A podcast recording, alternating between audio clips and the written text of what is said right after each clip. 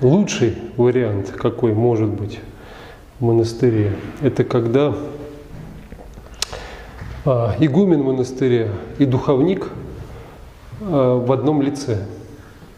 Когда игумен может каждому уделить время для окормления.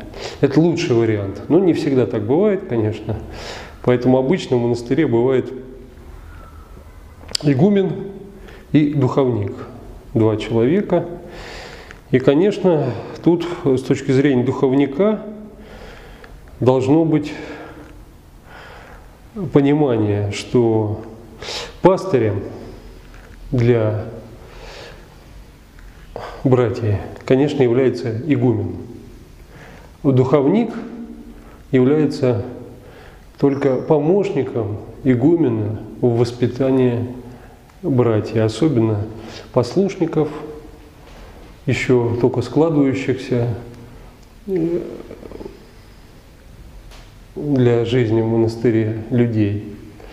Поэтому э, духовник э, может и должен иметь доверительные отношения с братьями и следить за их духовной жизнью, внутренней жизнью. Что касается послушания в монастыре, это, конечно, является прерогативой отца-наместника, то есть игумена. Даже бывало, вот к отцу Иоанну Крестьянкину, например, приходили братья э, за окормлением и спрашивали у него, батюшка, ну как поступить? Вот отец-наместник сказал то-то и то-то. А как, вот, как вы считаете? Он говорит, как считаю? Ну это же отец-наместник сказал. Батюшка, ну вы духовный человек, вы все-таки старец, ну скажите. Он, говорит, он даже их не понимал, ну как так? Матерь Божия его поставила, игумена.